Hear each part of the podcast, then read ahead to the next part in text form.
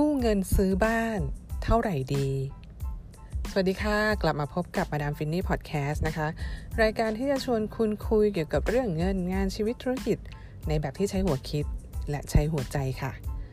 วันก่อนนะคะมาดามได้คำถามจากทางอินบ็อกซ์นะคะว่า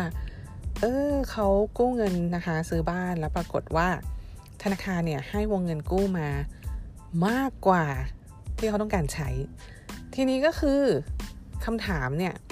เขาจะรับเงินส่วนเกินนั้นมาดีไหมนะคะ มาดามก็เลยให้เป็นข้อคิดว่า เอ๊แล้วเราจะเอาเงินส่วนเกินนั้นน่ะมาทำอะไรนะคะ เอามาก่อประโยชน์ตรงไหนไหม เพราะว่าสุดท้ายแล้วเงินจำนวนนั้นมันก็ไม่ใช่เงินที่เป็นรายได้เพิ่มของเรานะคะ แต่อย่างใดแต่ว่าเป็นเงินของเราเองในอนาคตนั่นแหละที่เอามากองไว้ณวันนี้ ดังนั้นเนี่ยอยากจะให้คิดคำนึงว่า เราจะเอาเงินส่วนเกินนั้นไปทำอะไรไปโปะหนี้ที่มันดอกสูงกว่าหรือเปล่านะคะ ถ้าใช่ก็อย่าลืมที่จะมีวินัยทางการเงินเนาะอย่าก่อนหนี้เพิ่มอีกนะคะ ไม่งั้นจะกลายเป็นหนี้ซ้ำซ้อน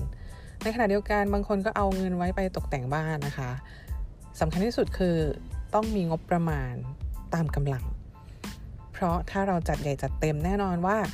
มันก็คือภาระระยะยาวที่เราจะต้องผ่อนผ่อนผ่อนไปเรื่อยๆ เรามีความสุขณวันที่เราได้ของได้บ้านสวยๆนะคะ แต่หลังจากนั้นชีวิตอีก 20 ปีที่เราต้องผ่อนทุกเดือนเนี่ยมันอาจจะไม่สนุกสักเท่าไหร่ บางคนนะคะก็บอกว่าเอามาให้อุ่นใจไว้ก่อน เพื่อผ่อนบ้านไม่ไหวจะได้เอาตรงนี้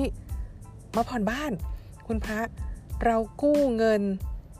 มาเยอะเกินเพื่อที่จะมาผ่อนนี่ก้อนนั้นเองคือมานาว่าตักแต่แบบเนี้ยไม่น่าใช่แล้วนะคะ ดังนั้น ค่อยๆคคิดนะคะ ค่อย ๆ พิจารณาตัดสินใจ ดีที่สุดนะคะ มาดามว่าเอาเท่าที่จำเป็นต้องใช้ก็พอค่ะ ถ้าไม่ได้มีปัญหาอย่างอื่นนะคะ เพราะว่าการที่เราไม่ได้มีเงินกู้ มากเกินจำเป็นเครดิตบูโรของเราก็จะสวยงามแล้วก็เผื่อให้เป็นพื้นที่ในอนาคตนะคะ เผื่อเราต้องการวงเงินตรงนี้ไปกู้เพื่อทำธุรกิจหรืออย่างอื่น ราะถ้าเราเอามันมาใช้ทั้งหมดในวันนี้แล้วนะคะ โดยเฉพาะกับเรื่องไม่เป็นเรื่องเนี่ย เราอาจจะเสียดายโอกาสดีๆในอนาคตเผื่อว่าเราต้องใช้เครดิตในวันข้างหน้าก็ได้ค่ะ แล้วไว้พบกันใหม่นะคะ กับมาดามวินนี่พอดแคสต์รายการที่จะชวนคุณคุยเกี่ยวกับเรื่องเงินงานชีวิตธุรกิจ ในแบบที่ใช้หัวคิดแล้วก็ใช้หัวใจ ติดตามกันได้นะคะทาง Spotify Apple Podcast แล้วก็ช่องทางอื่นๆ แล้วไว้พบกันใหม่ในตอนหน้า สวัสดีค่ะ